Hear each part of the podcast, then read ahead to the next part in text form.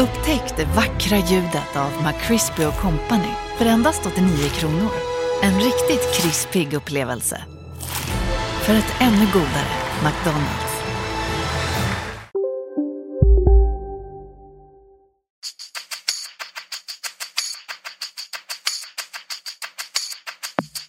Skönt att komma ut och eh, bara lukta gräset. Så det, är, det är fotboll för mig. Nu är jag här och jag är väldigt glad att eh, kunna spela för det laget som jag har närmast om hjärtat.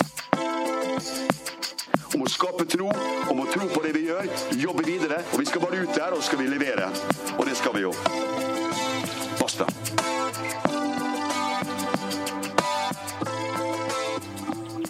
Välkomna tillbaka till MFF-podden. Det här är avsnitt nummer 201 med nytt intro. Jag heter Fredrik Hedenskog. Jag har sällskap av Max Wiman och Fredrik Lindstrand. Jag trodde du skulle fortsätta där med, med gamla inventarier. Precis. Ja, jag, hade vi haft tid att ta om så hade jag gjort det. Men det har jag inte. Det är så mycket som ska avhandlas idag. Eh, Det är ju nämligen som så, om man tittar några timmar bakåt, så strax före klockan nio på torsdagskvällen stod det klart att Malmö FF hade vunnit Grupp B i Europa League. Att man hade gjort det genom att besegra FC Köpenhamn på bortaplan. Eh, Föreningens övergripande mål eh, att bli Skandinaviens bästa lag och Skandinaviens största klubb hade ju på något sätt manifesterats i en Uefa-tabell kan man säga. Även i deras tidningstabell kan jag säga. Ja, det också. Att man besegrade det FCK som så många MFF-supportrar avskyr och föraktar gjorde inte saken sämre, gissar jag. 14 timmar senare på en presskonferens på Stadion så meddelas att mannen som ändå lyfte MFF över den här sista pucken lämnar med omedelbar verkan. Ove Rössler är inte längre tränare i Malmö FF. Varför det? Max? Han är kass. Usch, nej. Eh, nej, alltså det, det här är ju en ganska komplex fråga säkert och det var väl en liten del, eller en del av sanningen vi fick på presskonferensen när eh, både Ove Rössler och Daniel Andersson bekräftade att man var till, till viss del oenig om hur föreningen skulle gå vidare. Eh, Men jag tror att det finns mer än, alltså man vill ju inte gå in på detaljer och det är naturligtvis för ingen ska skadas av det här. Och jag tror också att det här, det här som ändå det har surrats mycket om eh, kring ledarskap, eh, kring hur man har behandlat yngre spelare, eller Rössler har behandlat yngre spelare. Eh, delvis kanske också hur man rent spelmässigt då har utvecklat sitt offensiva spel om vi ska gå ner på sådana detaljer. Att det finns sådana saker med i bilden och att det är nog inte hela sanningen tror jag att, att eh, Ove Rösslers mage sa att han skulle sluta. Det, det, det finns nog en påverkan av, från andra hållet också och då är det ju ganska naturligt att man har vi väl lärt oss även från företagsvärlden att man ser till att den som går, om man skiljs i samförstånd, så ska man ju se till att den som går eh, har ett bra, inte bara sportsligt record utan ett bra CV med sig också med goda omdömen. Och det kan ju då framstå mer som att, att det var helt och hållet han själv som sa upp sig. Vilket man väl trots allt kan undra lite över. Fredrik, eh, MFFs sportchef Daniel Andersson sa på den här presskonferensen bland annat att det handlar om ett par mindre saker och vissa oenigheter. Eh, det- Så små kan sakerna kan, kan ju Om sakerna de, om de skulle varit. vara så som man, säger, som man uttryckte det så, så skulle man kunna tänka sig att man kanske skulle kunna lösa dem genom terapisamtal och medling. Liksom. Eh, men så, så små kan det nog inte vara. Eh, det handlar väl framförallt om att, alltså jag tror egentligen att det man kan inte säga att det har varit planen hela tiden men någonstans har det nog legat i bakhuvudet hela tiden att Ove Rössler tittar man på hans tränargärning överlag så, så handlar det mycket om, om stötinsatser. Att få en grupp att prestera väldigt, väldigt högt under en begränsad tidsperiod. Och han är väl egentligen, har väl kanske inte varit så intresserad av den här utvecklingsprocessen. Att, eh, och det har vi ju varit inne i podden på tidigare. I, finns det, har Ove Rössler en vision av vad Malmö FF ska vara om fem år? Tvek, tveksamt liksom. Och, det, och just den visionären har ju inte varit vad klubben har behövt egentligen förrän nu kanske under sommaren, hösten sådär. Där man, det känns, det måste ju, klubben måste ju varit medveten om detta i rekryteringen. Ja, men alltså, så var det, det var ju en doktor Rössler. Och, eh, jag minns mycket väl när, när Rössler presenterades att, han, att Daniel Andersson tydligt markerade att man hade tagit honom för att han var bra på att göra, skapa snabba resultat. Så det är säkert en, en avgörande faktor. Sen, sen finns det ju, återkommer ju återigen det här samtalet mellan honom och MFFs ordförande Anders Paulsson i Tel Aviv. Rössler refererade till det igen. Och Alltså det känns som ett samtal som det kommer göras eh, film, eh, dramatiseringar av om ett par år. Jag skulle vilja höra det. Nej men Paulsson har ju pratat om att han, han, vill att MFF ska bli ett nytt Ajax eller Alkmaar. Och Röster tog faktiskt upp det på presskonferensen också att i princip att vad som, man kunde väl tyda det som att det krävs mycket mer om man ska nå dit. Eh, och att MFF inte var berett att ställa upp på det. Det kan ju handla om resurser, spelarrekryteringar, faciliteter, allting. Det, är en ganska, det, det var väl egentligen det mest just det citatet var väl det mest spännande på presskonferensen. Och det känns ju som en känga mot MFF. Jag kan inte komma riktigt på, på vilket sätt. Man, för det, man vet ju inte mer än så. Liksom. Jag tror, samtidigt tror jag att Rössler är ganska väl medveten om att MFF har en annan ekonomisk situation så att säga. Men det, det, det, någonstans tror jag det här med ledarskap krockar här också. Att om han drivit på i en viss riktning och kanske Alltså har han varit tuff i omklädningsrummet så kanske han har varit tuff mot styrelse och uh, övriga ledare också. Mm. Det vet man inte.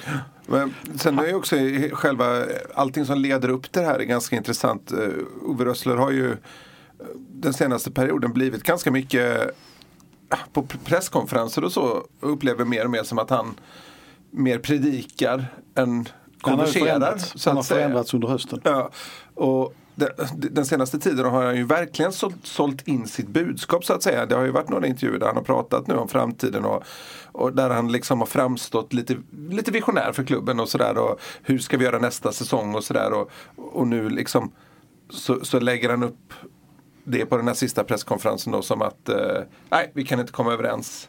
Det är lite så klubben köper inte mina visioner. Alltså går jag vidare och då framstår man som principfast. Då. Så att han har ju varit taktiskt ur den synvinkeln till liksom på sitt CV så att säga, det han sett än nästa klubb. Och där tror jag man har, det handlar ju om en, att dela med siffror och pengar och sånt här. Alltså man har ju gjort en överenskommelse om man ska hantera det här naturligtvis. Vi får, lär ju aldrig få veta hela sanningen, så är det nu. Nej, det, det hade ju varit trevligt eller intressant. Eh, men så man får också leva med att det blir spekulationer. Mm. Eh, efter den här typen av, av nyheter eftersom de inblandade inte vill berätta mer om vad de, vad de gör. Sen vill jag betona att det är inte så att jag misstänkliggör vad, vad, vad, vad Rössler faktiskt sa på presskonferensen. För jag tror definitivt detta är åtminstone som sagt en, en del av kärnan. Och, eh, kan också säga eftersom jag har eh, pratat väldigt mycket om honom genom de här ett och ett halvt åren att han, han har uppträtt oerhört professionellt och ödmjukt och eh, eh, öppet och faktiskt eh, inte minst mot Sydsvenskan varit väldigt välvillig så att vi har kunnat nå honom i situationer där kanske inte alla har kunnat nå honom. Och eh, han, man har ju märkt det, att, det, att, att, han, att, att det är ett proffs liksom, eh, som har erfarenhet av medieklimatet i både Tyskland och Eh, England och som spelare på hög nivå förstås eh, likväl som tränare. Så att alltså, han, han sitter rätt cool i, trots att eh, det stormar så att säga. Även om han, man märker att han är mer irriterad vissa gånger än andra gånger. Ska man ge en bild så också från idag så skulle jag skulle inte vilja säga att han var rörd men han var berörd. Det märkte man. Det var, eh, det var inte helt, helt ojobbigt att sitta där för honom. Fick, fick du känslan av att han har liksom fått en starkare koppling till, till Malmö och Malmö FF än vad han hade räknat med? Det visar han inte så mycket. Jag tror att till viss del har han fått det. Jag tror att eh, inte minst till supportrarna, stämningen och allting runt omkring. Tror jag liksom, det har nog eh, eh, vad ska man säga? Ja, det har nog gjort ett rätt starkt intryck på honom. Och det finns ju en sak som faktiskt skulle kunna tala för att han verkligen trodde på att han skulle fortsätta här och det var att han sålde sitt hus i Manchester i somras. Och flyttade så att säga hit mer eller mindre på riktigt om jag förstod det hela rätt.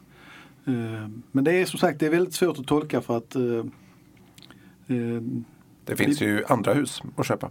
Det finns andra hus att köpa på andra ställen. Man ska ju komma ihåg att han, eh, han har ju en dröm om att träna, vara tränare i England också, eller i Tyskland också.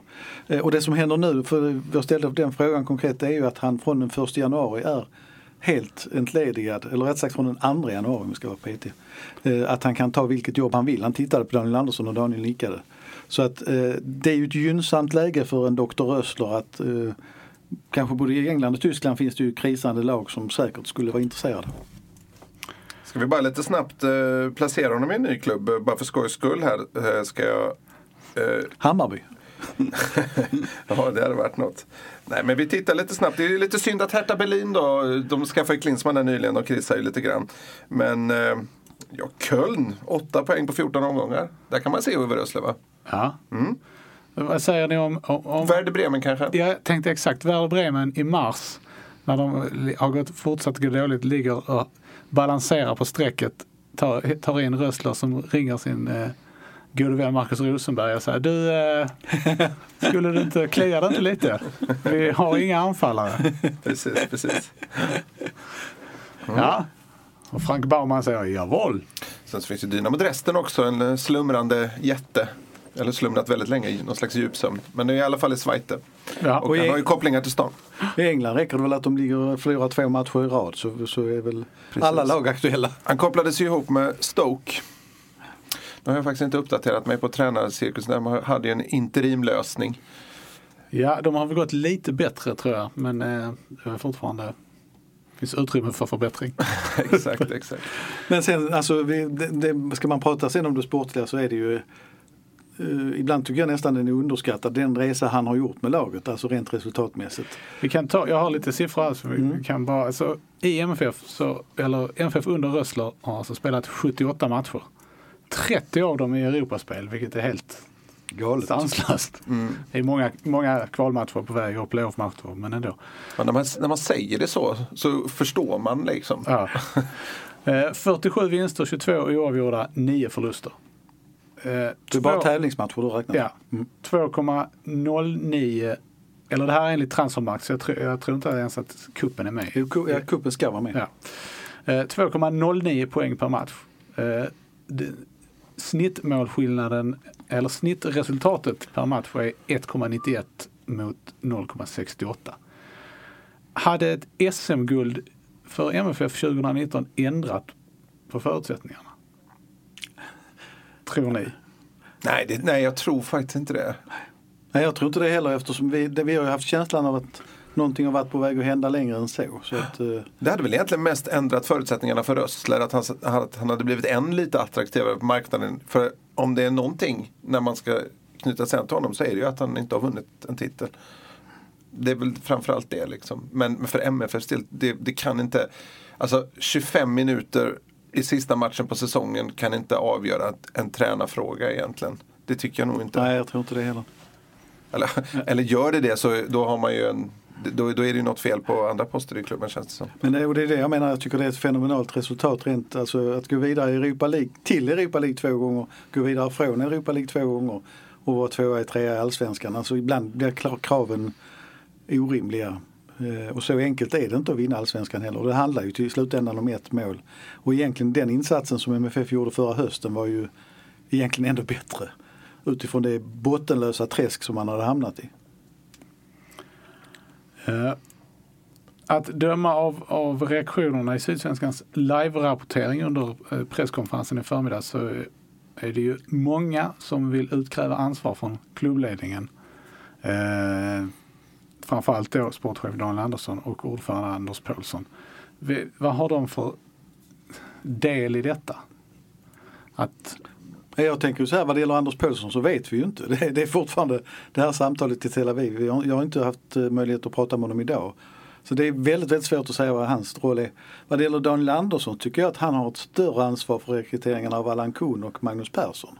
För de var väldigt märkliga från början utifrån sett. Det var liksom en dansk andra tränare med väldigt ringa erfarenhet. Eh, rätt högt upp i ålder. Eh, och sen då Magnus Persson som eh, inte har något starkt record. Och är en väldigt speciell tränartyp, väldigt fotbollskunnig teoretiskt. Så där tycker jag det var mer att klaga, eller vad ska man säga, ställa till ansvar för. Ja, Men man kan säga, det känns som att Daniel Andersson har, nu har han en tränare kvar i sig så att säga. Den måste, den måste sitta nu liksom. Ja, det, nu måste de ju hitta en långsiktig lösning. Därför att det var ju det vi sa redan när Magnus Persson kom. Sen kraschlandar hela den satsningen. Och I det läget Malmö FF var i förra sommaren så kunde man ju inte prata om långsiktighet. Det handlade ju verkligen om att renovera och rädda en katastrof. Ja, och den, den situationen var ju också Daniel Anderssons till stor del. Magnus Persson har fått mycket skit för den. Eh, och eh, visst, det, det, saknades kanske det här eh, gedigna, lite tuffare ledarskapet under våren. Att, någon verkligen, att, att han som tränare verkligen visade vägen då. Men vi ska ju minnas den strategin som sattes inför 2018. Den var ju Daniel Andersson arkitekt till det här med att de här unga skulle slussas in och truppen skulle vara lite tunnare. Ja. Det, Magnus Persson fick ju någonstans, ja, han, han blev ju offrad av, delvis på grund av det. Sen när man pratar just om unga spelare, så när, man pratar om Rössler och det, så ska man komma ihåg, jag menar inte att jag tror inte att MFF hade förväntat sig att han skulle ge jättemycket mer matchchanser men det kändes väl som om många ungdomar liksom mer eller mindre nästan nonchalerades under året. Och den som försvann väldigt snabbt var ju faktiskt Adi Nalic som sen gjorde succé och jag vet inte riktigt hur de turerna gick där och vad som var Rösslers roll och vad Adi Nalic ville själv. Hans resa blir ju intressantare över vintern. Komma från bottenstrid med AFC till eh, 16-delsfinal i, i Europa League. Det vill se en förändring. Apropå det, hur är det med spelare? Får de lägga till spelare i truppen nu? Tre, om jag, om du inte har ändrat reglerna så är det tre spelare de får lägga till. Ja. Och det, det ska man komma ihåg att det, det där kan ju vara lite jobbigt nu. Det är ju tur att de inte har så mycket utgående kontrakt nu. För att eh, du har ju redan, kan ju redan räkna bort Rosenberg. Så du har ju eh, redan en att ersätta där. Sen vet jag faktiskt inte hur det är med Adi Nalic eftersom han eh, har varit utlånad. Men jag tror inte Uefa tar hänsyn till det utan jag tror han räknas som ny spelare i Malmö FF. Vi återkommer till eh, Europa League-spelet eh, om en liten stund. Just den aspekten har jag inte tänkt på. Det är nästa, nästa sån här spännande rysare under vintern. Eh, Fredrik, Ja. ja, du skrev ju i en eh, krönika som var i, eh, i papperstidningen idag och eh, publicerades på sydsvenskan.se under förmiddagen. Eh, så här att har detta årtionde lärt oss något är det att MFFs kontinuitet inte sitter på tränarposten. Utveckla. Jag borde kanske lagt till, inte nödvändigtvis sitter på oss. Nej men eh, MFF har ju betat av sju stycken eh, tränare under det här decenniet och tagit kliv i rätt riktning med vissa snedsteg egentligen hela tiden. Även om man kan tycka att, att Korn var en felrekrytering så det utveck, spel, spelet utvecklades och eh, klubben lärde sig av eventuella misstag. Alltså, det, det känns som att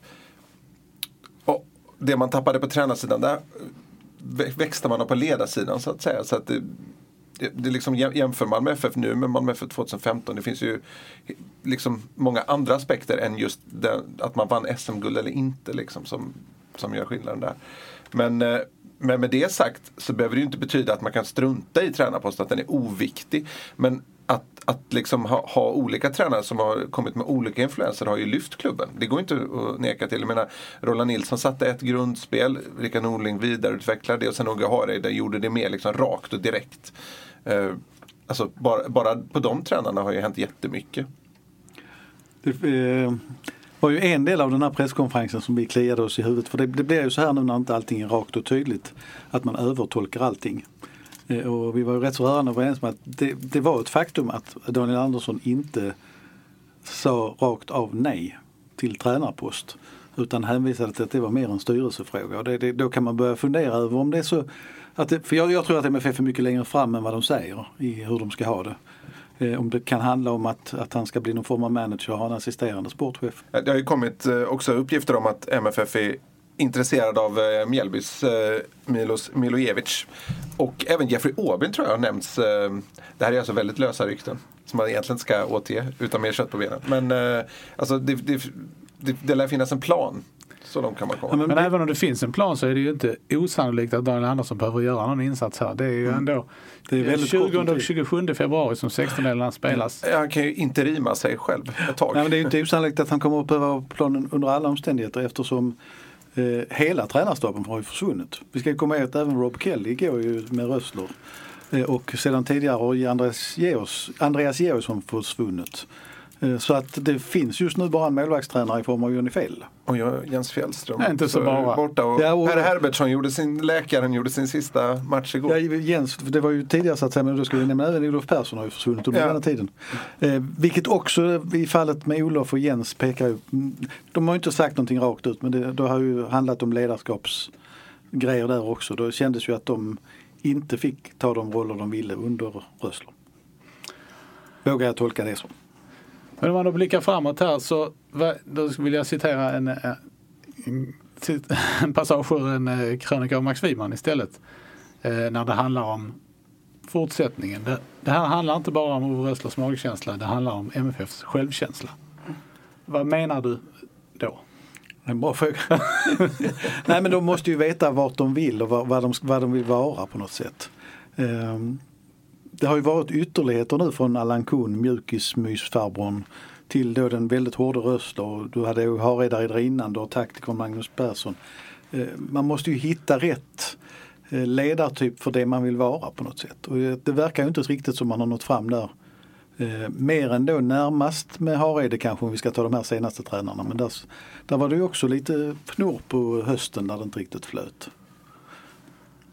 Men vad, hur långt, om man, om man tittar bakåt, vad, vad är det för, alltså vilken, vilken tränarsituation tror du att man liksom längtar efter att hitta tillbaka till? Men jag undrar, alltså om vi ska titta i närtid så är det väl ändå Hareide kanske. Där det är liksom ändå, eh, så säger åtminstone första ett och ett halvt året, att där kände man nog att man hade det, den tryggheten och det var liksom inga stora konflikter utåt. Eh, som det var med Norling. Eh, så det är väl den, den som är närmast tycker jag. Du nickar i medhåll Fredrik. Ja. Ehm, men om vi, som vi var inne på här så är det ju ändå ingen, inte någon blixt från klar himmel detta. Hur långt, vad är känslan? Hur långt tror ni MFF har kommit? Alltså så, så nöjd och glad som Daniel Andersson har sett ut de senaste veckorna så måste han vara långt framme. Ja, jag skulle gissa att de har något på plats innan nyår. Det Ja. tror jag nog. Nej, jag tror det finns en tydlig plan för detta i någon form. Och att den på något sätt kanske involverar honom själv. Ja, mer och mer tycker jag pekar på det.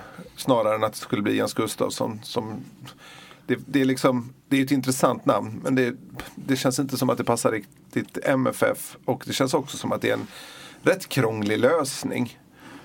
Och han får ge upp en managerroll. Tränare. precis. Och man, ska, man har eh, Rössler kvar på lönelistan och man ska köpa ut Jens Gustafsson från Norrköping. Och, Nej, det, lät, det verkar lite tilltrasslat. Det man ska komma ihåg är faktiskt att MFF av tradition har tittat åt andra håll än vad vi har gjort. Eh, inte bara på senare och att det oftast har varit utomlands. Det är, det är en spännande tanke. Eh, naturligtvis. Men sen, sen är det ju den där. Jag, jag, Ja, alltså vill, man, vill man ha in den aspekten av, av en klar och tydlig röst som kan, som kan eh, få med sig eh, både unga men eh, framförallt i det här fallet då de äldre etablerade spelarna som har sett och hört och varit med om mycket. Då är det ju väldigt ont om svenska alternativ. Ja, det känns tufft. Jag gjorde mig extremt po- populär, populistisk idag. Jag föreslog, jag föreslog inte, jag sa en crazy tanke är ju att göra Daniel Andersson till manager och Marcus Rosenberg till assisterande sportchef. Det tror jag inte att det händer för jag tror inte att han går rakt in men jag tror att det är en väldigt passande roll för honom i framtiden faktiskt. Ja, Den tog ni inte. ja det, var, eh, det var medvind på den. ja, precis. ja, jag tror det känns också lite Ja, tidigt. lite kanske. tidigt men men det, det jag lite grann menar med det är också det att Framförallt Mitt- eftersom man ska spela i Werder Bremen. Ja, just det. Men vad jag menar lite med detta är ju att någonstans måste de ju också hitta sina rötter. För det, det, de har ju liksom kapat bort alla rötter. Olof Persson, Jens Fjällström och då i viss mån Daniel själv. Eh, De har ju inte haft kvar någon. Georgsson kapade de ju inte men han drog. Ehm, ja, det känns som en eh, naturlig paus där i sammanhanget. Vi är specialister på det vi gör, precis som du. Därför försäkrar vi på Swedea bara småföretag, som ditt. För oss är små företag alltid större än stora och vår företagsförsäkring anpassar sig helt efter firmans förutsättningar. Gå in på swedea.se företag och jämför själv.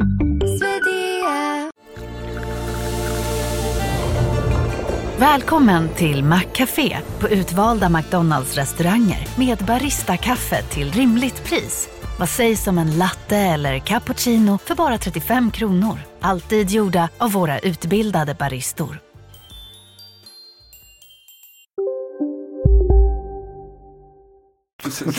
Jag tror inte vi kommer så mycket Nej, längre om vi ska vara ärliga. Då backar vi till eh, torsdagskvällen lite mer.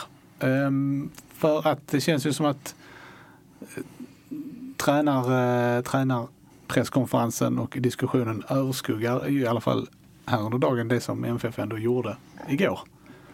Ehm, det vill säga vann sin grupp i Europa League, besegrade FC Köpenhamn på, på bortaplan. Ehm, var, varför, varför vann MFF den matchen? Om vi börjar där. Man eh, taktiskt utmanövrerade FC Köpenhamn. Man vann för att man var lite noggrannare och lite bättre. Skulle jag säga. FC Köpenhamn känns som att de är ju inne i någon slags jag ska inte säga att det är en föryngringsprocess men de behöver ju stöpa om sig. De har haft ganska ordentlig ruljans eh, det senaste året och de har verkligen inte hittat rätt spelmässigt. Skador har ju stört också men jag tycker att de gör en del bra saker, har en del pigga spelare, Rasmus Falk, Victor Fischer framförallt. Och de, de kan kombinera rätt fint på mittfältet men så fort de tar sig in på sista tredjedelen så händer ingenting. Och så här har det sett ut egentligen varje gång jag har sett dem i höst. Och jag vet inte, det, det, man kanske inte borde vara så överraskad över det egentligen. Eh, att MFF fick in ett mål var väl, det, egentligen kändes det ju som en 0-0 match ganska mycket. Och eh, om man ser eh, Arnold Traustatssons nick ur, en, ur ett annat perspektiv än det här från sidan så är det ju, alltså den, det är ju nästan inkast den nicken är på väg till. Fast, för bara flika in det, man, jag, jag har bara sett reprisen en gång. Men faktum är att precis bakom eh, Sotte så står faktiskt Markus Rosenberg. Ja men han är offside där han är tror jag offside. Han det? Ja. Det känns. Ja, Det är svårt för jag tänkte annars kunde han styrt in den där. Ja, det är sant. Det är sant. Ja, han och Rosenberg har ett bra läge Innan. dessförinnan också. Men i övrigt är det inte mycket att skriva hem om chansmässigt från den matchen. Men, men ska, man, ska man säga någonting så är det ju det att MFFs återigen försvarsmässigt, eller återigen, Dynamo Kiev var ingen försvarsmässigt fantastisk insats. Men de, de är solida. Eh, väldigt, väldigt solida. Mönstret går ju också igen väldigt tydligt från förra årets gruppspel. Eh, Det är ju hemmamatchen med vinst mot eh, Lugano som är undantaget. Annars är det ju Alltså man, börjar, man börjar med en bortamatch Ja. där man eh, inte är med överhuvudtaget. Eh, där man släpper allt initiativ till, till hemmalaget. Man följer upp det eh, med, eller jag tänker på bortaspelet då, man följer upp det med en något bättre bortainsats men fortfarande eh, alldeles för passivt mot ett på pappret svagare motstånd. För att sen i match, i den tredje bortamatchen ha den taktiska fullträffen. Ja. Nej, men det är tycker jag är helt riktigt. Det, och det är fascinerande att MFF, och inte bara att de har tagit sig vidare två år i rad, utan de har gjort det med att förlora första gruppspelsmatchen. Att ta sig vidare då, det, är- det är inte så, inte så lätt. Sen eh, två saker, bara tänk bara kort vad det gäller matchen. Så, eh, jag tycker att MFF vann kl- rättvist. Inte minst det faktum att de hade 7-0 i hörnor i första halvlek. Sen blev inga hörnor farliga men det var ändå Alltså i en sån här statisk match mellan två lag som tar ut varandra så är ju ändå att man skapar de situationerna viktiga. Sen tror jag så här, eh, jag, nu Fredrik är bättre på det här som gammal fotbollsspelare men jag upplevde det faktiskt som att detta var den tydligaste taktiska förändring Rösler har gjort. Och när han faktiskt vågade slå till för det var i praktiken nästan 4-5-1 den här gången. Eh, Erik Larsson gick mycket, mycket längre ner. Eh, I alla fall i första halvlek. Och Traustason gick ner och hjälpte till på mittfältet väldigt mycket. Och då stängde man ju FCK rätt rejält. Ja, det var inte så mycket till eh, kantspel långa. Sören Rex eh, låg ju rätt långt ut. Ja. Men- och Erik Larsson kom lite i andra halvlek men innan dess var Ja. det ju I, I anfall så tycker jag de låg tre, tre på mitten, eller tre i backlinjen då. Och eh, så har vi Rex och, och eh, Larsson på varsin kant. Och sen var det AC och Bonke som låg ganska långt ner.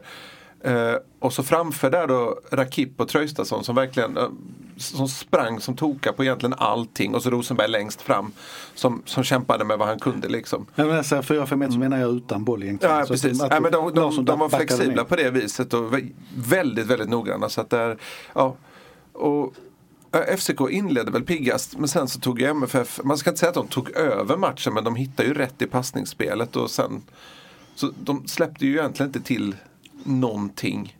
En Doje har en nick i början. Eh, eller ett läge i början. Han Så man kommer bollen, inte va? riktigt fram där. Och sen är det en hörna eller om det är ett inlägg där de släpper en Doje som får nicka. Men där, där är bollen lite för hög så han kommer inte riktigt till det. Och han får till ett avslut men det går utanför. Ja, och tittar man på de här, vad ska vi kalla nästanlägena så har både AC och Traustason har ett par skott som är helt okej. Eh, Som inte jag tycker FCK har ens det under matchen nästan. Nej precis. Och det, det, det liksom hamnar lite i skymundan hur, hur, hur oerhört skickligt genomförd matchen var. För att det finns ju någonting som, det är i och för sig säkert ingen MFF-supporter som håller med, men det så som grumlar insatsen lite grann eller liksom lägger någon slags eller sätter den i skuggan lite grann var ju faktiskt att, Lug- att Lugano tog poäng borta mot Kiev. Gjorde att det spelade ju inte så stor roll annat än att komma etta eller tvåa. Det kan ju förstås ha en stor betydelse. Men FCK åkte ju inte ur på grund av detta. Det var ju lite det. Men det var ju ändå så alltså, när man säger betydelsen, de är sidade vilket kommer att ha stor betydelse. Eh, Det är 10 miljoner extra för gruppsegern. Eh, Och det var ju rätt fascinerande efter matchen. Alltså det var ju inte det scenariot man väntade sig att MFF-arna firade och oroliga FCK står i hörnet och måste avvakta slutet i det Kiev-matchen. För hade Kiev gjort ett mål till hade väl FCK rykt om jag inte helt fel på det. Sen tyckte jag från läktaren för oss, jag har sagt i flera sammanhang, så blev det väldigt konstigt eftersom och jag tror det var för supportrarna också, i och med att matchen var så statisk på parken. Så blev det ju att man tittade mer och mer ner på att det faktum, framförallt det från att Lugano tar ledningen. Ja, det märktes ju på läktarna i andra halvlek att det var, att det var liksom återhållsamt nästan ett, ett tag. Men oerhört svag för ögonblicket när det spelas en match och, bo, och de lagen kan dra nytta av ett resultat i en annan match. Och när det resultatet börjar sprida sig på läktarna, hur det liksom börjar Bubbla. Liksom, ja, det bara studsar folk upp och ner. Det, är- det är oerhört fascinerande att se, se det. Det var rätt Extra intressant då när båda lagen som spelar Ja, gynnas precis. av det resultatet. Det var ju exakt den känslan som var uppe i Örebro i allsvenska avslutningen när Norrköping två gånger gjorde till ledningen. Man såg liksom det började poppa i ena hörnan av MFF-klacken och sen spred det sig. Nej, men väl genomförd match så kan man väl sammanfatta det. Det var ju det var just det som hade varit det intressanta att se tycker jag var ju att om nu MFF hade behövt vinna den hade man vunnit den då? det är det som är det intressanta där. Om- det nu hade varit att Dynamo Kiev lett med 3-0 i paus då hade ju förmodligen andra halvlek sett helt annorlunda ut än vad de gjorde. Då kan man ju tänka sig ett FCK som varit lite mer noggrant så att säga. i ett perspektiv av det här också, för jag läste det här innan. Eh, om FCK, hade, som då har spelat i Europa 13 år, 14 eller vad det är. Eh, hade de vunnit gruppen ig- igår hade de skrivit dansk historia för det hade varit första gången de hade vunnit ett gruppspel. Och så gör Malmö det istället. Och ska vi fortsätta med siffrorna där då, kan ju en del tycka är roligt. Så är det så att MFF klättrade till 66 plats på Fifas femårsranking. Och FC... Uefas. Eh, förlåt, Uefas ja. Och FC Köpenhamn rasade från 29 till 43. Så att det var ju liksom ett litet sånt hoptryck där också. Jag tycker man, man någonstans också, det blir i och med att MFF eh, sig av med tränaren eller hur man nu ska formulera det. Eh, det är väl inte fel att formulera det så. Tränaren gör sig av med Malmö FF. Ja, precis.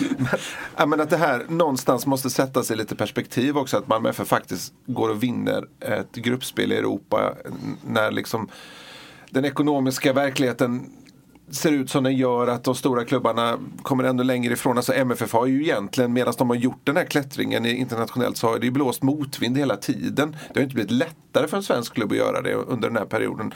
Så, och, och hela det här årtiondet, det är ju ändå december 2019, vad, vad man har fått vara med om. Det är ju en fascinerande resa liksom. Malmö FF har gått från eh, bortglömd europeisk vad ska man säga, de har ju aldrig varit en europeisk gigant men ändå en, en svensk Han är klubb en som har erkänd- erkänd klubb i Europa, Ja, ja precis, erkänd Ja, klubb kan det, finns ju, det finns ju annat än en Europacupfinalen 79 att prata om. Ja, precis. Massa 80-tals eh, vinster också. På tal om det, rolig formulering i en krönika idag apropå att, att Malmö FF inte kan ha en tränare med 1980-tals... det hade ju inte varit jättefruktansvärt att få en ny Roy Hodgson tänkte jag. Så, så, hemskt MFF var det nog inte på 1980-talet. Men hur som helst. Eh, nej, men, att, att liksom se tillbaka på vad vi faktiskt har, har fått eh, vara med om och se här. Att det, det är det är oerhört imponerande det som Malmö FF har gjort. Och de har ju tagit snedsteg och rekryterat fel och gjort dåliga matcher och missat SM-guld. Men i Europa, liksom, att, att närma sig Europa. MFF är det är ju på en nivå nu där man går till, inte bara till gruppspel utan till slutspel. Och det, det, är häftigt. Det blir lätt att man aldrig stannar upp och liksom reflekterar över det eftersom det, det kommer hela tiden nya matcher, det ska värvas nya spelare och, och, och tydligen i den här klubben nya tränare hela tiden.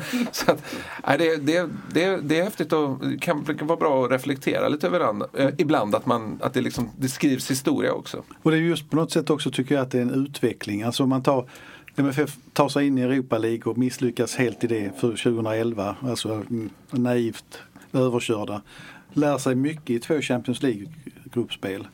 Eh, utmanar då riktigt ordentligt i fjol genom att eh, liksom Ja, man kände att nu var de plötsligt favoriter mot Sarpsborg i alla fall och de lyckas vända mot Schenk och de eh, vinner borta i Besiktas. Och hade, var ju faktiskt, ska vi inte glömma, ganska nära att nå Champions League-playoff på sommaren. Eh, det var en Markus Rosenberg-nick som var nere på, nästan på mållinjen i slutet mot Klusch. Och sen det som händer i år att vi nästan tar för givet att även om de är sidade och favoriter i kvalen så på något sätt de, de, de bara städar av dem ett efter ett utan något som helst snack. Går in i ett gruppspel och plötsligt, eh, ja egentligen när man tittar tillbaka så har de ju, vad ska man säga, de har inte haft tur någonstans utan de har ju faktiskt förtjänat varenda poäng. Ja. Ja, nej det är... Visst är det så, men det är inte någon match man kan säga att uh, Nej, sen kan man ju säga att bortamatchen mot Lugano var ju, nej, det var inte det, bra. Nej, det var inte men, bra. Men det var ju inte heller en, en total Det var ingen rån där nere nej. nej. Sätt. nej. Och segern hemma mot Lugano ganska tydlig trots allt, även om det bara blev 2-1. Eh, Dynamo Kiev en andra, det, det är klart att de kunde förlorat den matchen men en andra halvlek där man liksom ändå vänder och kommer tillbaka på det sättet. Det, det, det, är ju inte så att vi ska säga att MFF försöker bli en del av Europa längre utan man är faktiskt en del av Europa. Ja, det har ju varit ett, det har onekligen varit ett himmelsblått årtionde. Eh, och man får säga att vi startar ju den här podden i augusti 2014. Precis vilken timing vi har, vilken känsla vi har där. vi visste vad som skulle komma. startat den på ett, på ett bättre ställe. Liksom. Som av en slump. Ja, precis. Ja. Eh, om man tittar lite mer eh, på matchen i Köpenhamn så MFF saknade ju eh, den avstängde Fouad Bachirou och sen var Joing Berget skadad. Oskar Lewicki var heller inte eh, tillräckligt fit för att kunna spela från start. Hur, tyckte, hur löste MFF de laguttagningsknutarna? de löste det på det viset att de gjorde om formationen lite grann. Jag tyckte det, var, det kändes kul för Erdal Rakip att få starta en sån här match. Ändå en eh, egen, egen, egen produkt som har slitit hårt utan att klaga trots motgång. Och det kan man ju verkligen säga om Bonke Innocent också som som får gå in och göra den här matchen från start och gör det bra också tycker jag. Ja men det här är ju en sån match som passar honom. Jag tycker, jag tycker så här, jag tyckte inte han var bra i första halvlek och jag tyckte att han levde farligt, han kunde blivit utvisad. Men däremot så Det, reser, får, det får man ju på köpet. Men där, däremot så tycker jag att han reser sig på ett fantastiskt sätt i andra halvlek när liksom laget också lyfter sig lite grann. Uh, så att det blir bättre än vad jag trodde och det är väl så att Oskar Lewicki hade väl inte orkat en hel match kan man misstänka. Nej. Eh, det var ju eh, ett slitet lag på slutet. Det får man ju säga. Ja, ja jag tror, det, det, innan målet kom så, jag vet i direktrapporteringen så började folk hålla med mig om att nej, det här ser tungt ut nu, det här är trötta ben. Ja men det kändes som att både Traustason och Christiansen hade kramp och det var och sen så var det ändå Rakip som fick gå ut. så att det var liksom men han, Rakip han låg, också trött. Nära, ja. låg också nära trött. Det var nog framförallt det som eh, som skavde där tror jag. Ja. Um, hur, men finns det något, om man ser det här liksom på, på sikt, alltså, bortsett från att svensk fotboll går över till höst-vår, vilket inte lär hända. Så, alltså, vad, kan MFF göra något mer för att de här, om, vi, om man utgår från ett scenario där de spelar eh, vid samma tidpunkt nästa år, kan man, vad, skulle man kunna göra något annorlunda för att hålla igång? De behöver ju inte de går ju vidare med nuvarande upplägg. Nej, de får väl sponsra alla, alla plastklubbar i allsvenskan med en riktig gräsplan. Ja. Det är väl det som, nej, men en förändring med, med underlaget tror jag är en avgörande faktor. Även om det inte gör det lättare att vara igång i december men det är liksom, jag tror det skulle hjälpa hela, hela säsongen. Sen var faktiskt Anders Christiansen inne på det igår att eh, efter matchen att han, han stod kvar och pratade med alla hur länge som helst. Han missade allt firande, han var så glad. Eh, nej, men Han var enligt egen utsago den gladaste dansken i Köpenhamn. Nej men han var inne på det här att faktiskt att Sverige måste tänka om och spela som Norge och Sverige, eh, Danmark. Spela längre in på hösten och då, tidigare på våren och i praktiken då vända säsong, säsongen. Eh, för, intressant för övrigt att eh, MFF och FCK hade lika många danskar i eh, startelvan. Ja, Tre varje. Och Malmö bytte ju ändå in en fjärde. Hur Ja, ja, precis. Ja, de hade fyra där ett tag. Men de bytte i sig in några danskar också. Ja, det FCK, så att de vann nog den siffermatchen till slut. Ehm, nu, eh, vad, vad, hur, ser, hur ser den närmaste tiden ut för Malmö FF? Vad händer nu? Semester för alla utom Daniel Andersson. Ja, ja det blir en svettig jul, lät det som, på honom. Som. Måste ha klart med en tränare, måste ha klart med en anfallare. Men truppmässigt överlag så är det ju, ser det ju bra ut. Backlinjen är ju satt till exempel. Men sen är ju inte, det, det kan ju också komma bud på viktiga spelare här i vinter. Det, är ju, det gäller ju liksom, det, det är ju mycket sånt, det kan ju komma från ingenstans. Är det någon du tänker på specifikt? Ba- Bachirou till exempel, men han har vi ju pratat om i många fönster nu. Men känslan är kanske att han Det vill. känns inte heller som att han har gjort sin absolut bästa. Nej, Nej. men han är nog den som ligger närmast till hans för en flytt faktiskt. ihop med Traustason som i och för sig har uttryckt en vilja att vara kvar. Eller i alla fall inget motstånd mot att vara kvar. Men sen på andra hållet, jag skulle inte tro att Romain Gall finns kvar till våren här om det hittas alternativ. Nej, precis. Men det, Kanske inte Frans Brorsson heller vad det beträffar. Sen så, så kommer det också en, eh, det kommer ju en VM-turnering. Eh, som till exempel för Tröjstadssons del tänker jag. Det är ju inte säkert att Island går dit, de ska ju spela playoff här i, i, eh, i mars. Eh, sånt påverkar ju också EM. val. Ja, förlåt? EM Ja. såklart. Ja. Eller han är inte aktuell Jag ber för handbolls-VM. ber om ursäkt för den oerhört sena reaktionen. Ja, Jag, jag, sen jag sa det, visst är det VM. Lite trött från igår. Eh, ja, det kan ju också påverka klubbar. Vågar man ta chansen och, och lämna och flytta ut i lite mer osäker tillvaro om, om man sätter sin landslagsspel, landslagsplats på spel. Det, det hände ju Christiansen till exempel när han lämnade MFF senaste gång. Att då, hade han ju, eh, då hade han VM i tankarna. Men så hamnade han ute i kylan och i skadeboxen i, Belgien. Ja, det är ju lite vanskligt. Det hände, samma sak hände ju i Berget också. Exakt. Så att eh, man får ju välja sina strider, eller på. Det var inte riktigt rätt ord. Det man kan säga, det enda vi vet är att MFF kommer att åka till Marbella igen på träningsläger. Och väljer samma upplägg som i fjol. Alltså. Ska de möta Lincoln Red Imps igen? Nej, de ville ha tuffare motstånd möta i Dynamo Kiev därför vi förra Ja. vintern. Så men, eh, och ryskt motstånd i form av, Var det Rostov? eh, nej, Nej. Eh, var spelar eh, eh, AIK mittfältaren? Det var Krasnodar. Krasnodar var det. Så det var ju inget dåligt motstånd menar jag att de, de hade det den gången. Med AIK mittfältaren menar vi Kristoffer Olsson. Ja just det, vi kanske ska säga det. Och Viktor Claesson är också. Ja, Viktor Claesson var med där också. Ja. Det stämmer. Men Marcus Berg var inte där. Han var inte där då. Inte Granqvist heller. Nej. Han är där. Ja, bra. Så har vi alla svenskkopplingarna på en gång. Precis. Men, nej, men i övrigt så är det ju spännande att se vad som händer helt enkelt. Så är det ju. Hur, Det blir också viktigt att hitta, alltså, kanske lika viktigt som att hitta de här spelarna är också att hitta rätt kapten för MFF också. Vem ersätter Marcus Rosenberg? Vem tar det, vem, vem tar det ansvaret liksom? Vad, man kan ju titta i truppen och så här, Berang Safari då ligger ju nära till hands kanske. Men håller han för att spela så många matcher så att han kan vara lagkapten? det men, men vad lägger du i kaptensansvaret då? Eh, För jag tänker att det finns ju ändå ganska många som man skulle kunna tänka sig som, som lagkapten för en match så att säga.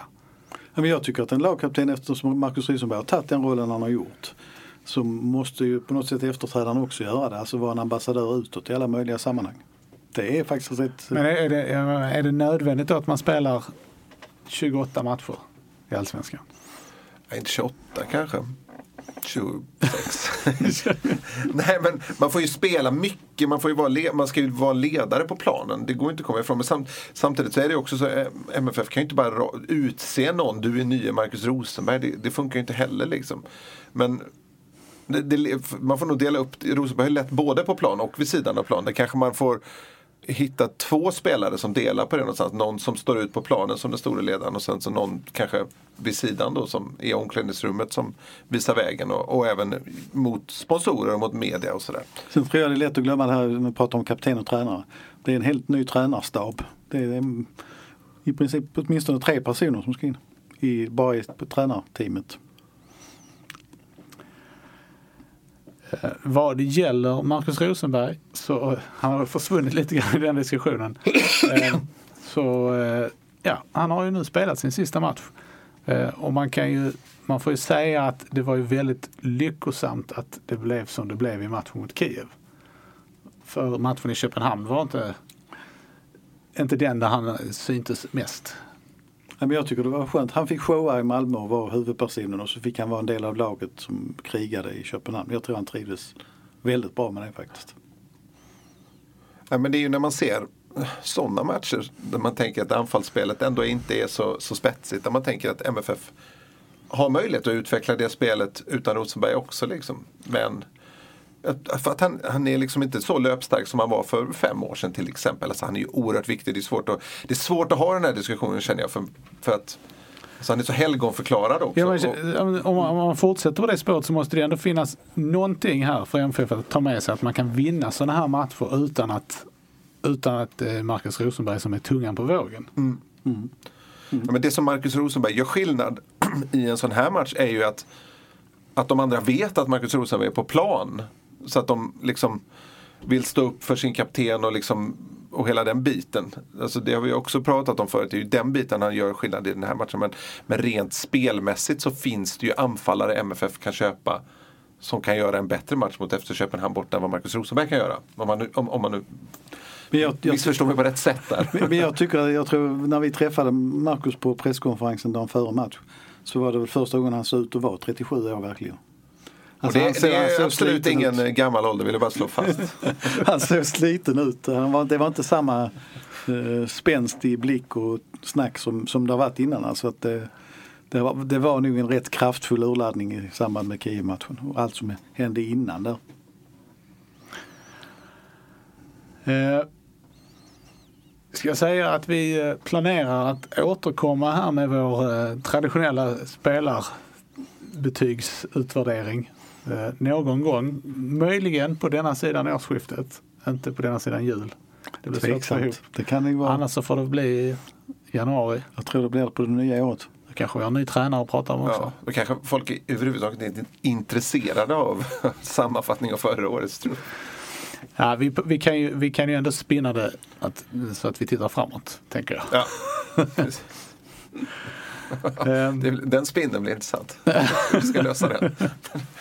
Hur bra var han 2019 och vad kommer han att göra 2020? Hur bra tror du han kommer bli 2020? vi sätter spekulationsbetyg på samtliga utom Marcus Rosenberg. Det blir svårt.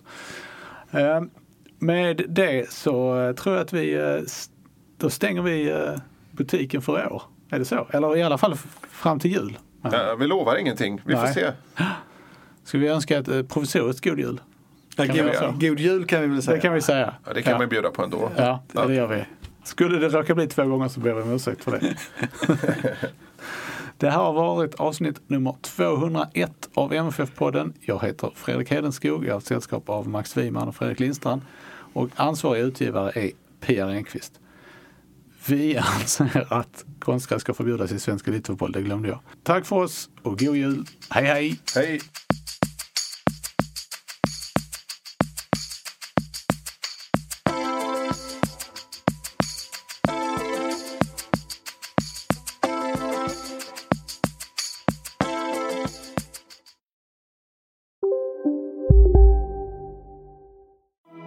Sverige! Apoteket finns här för dig och alla du tycker om. Nu hittar du extra bra pris på massor av produkter hos oss. Allt för att du ska må bra. Välkommen till oss på Apoteket. Hej, Susanne Axel här. När du gör som jag och listar dig på en av Krys vårdcentraler får du en fast läkarkontakt som kan din sjukdomshistoria. Du får träffa erfarna specialister, tillgång till lättakuten och så kan du chatta med vårdpersonalen. Så gör ditt viktigaste val idag, lista dig hos Kry.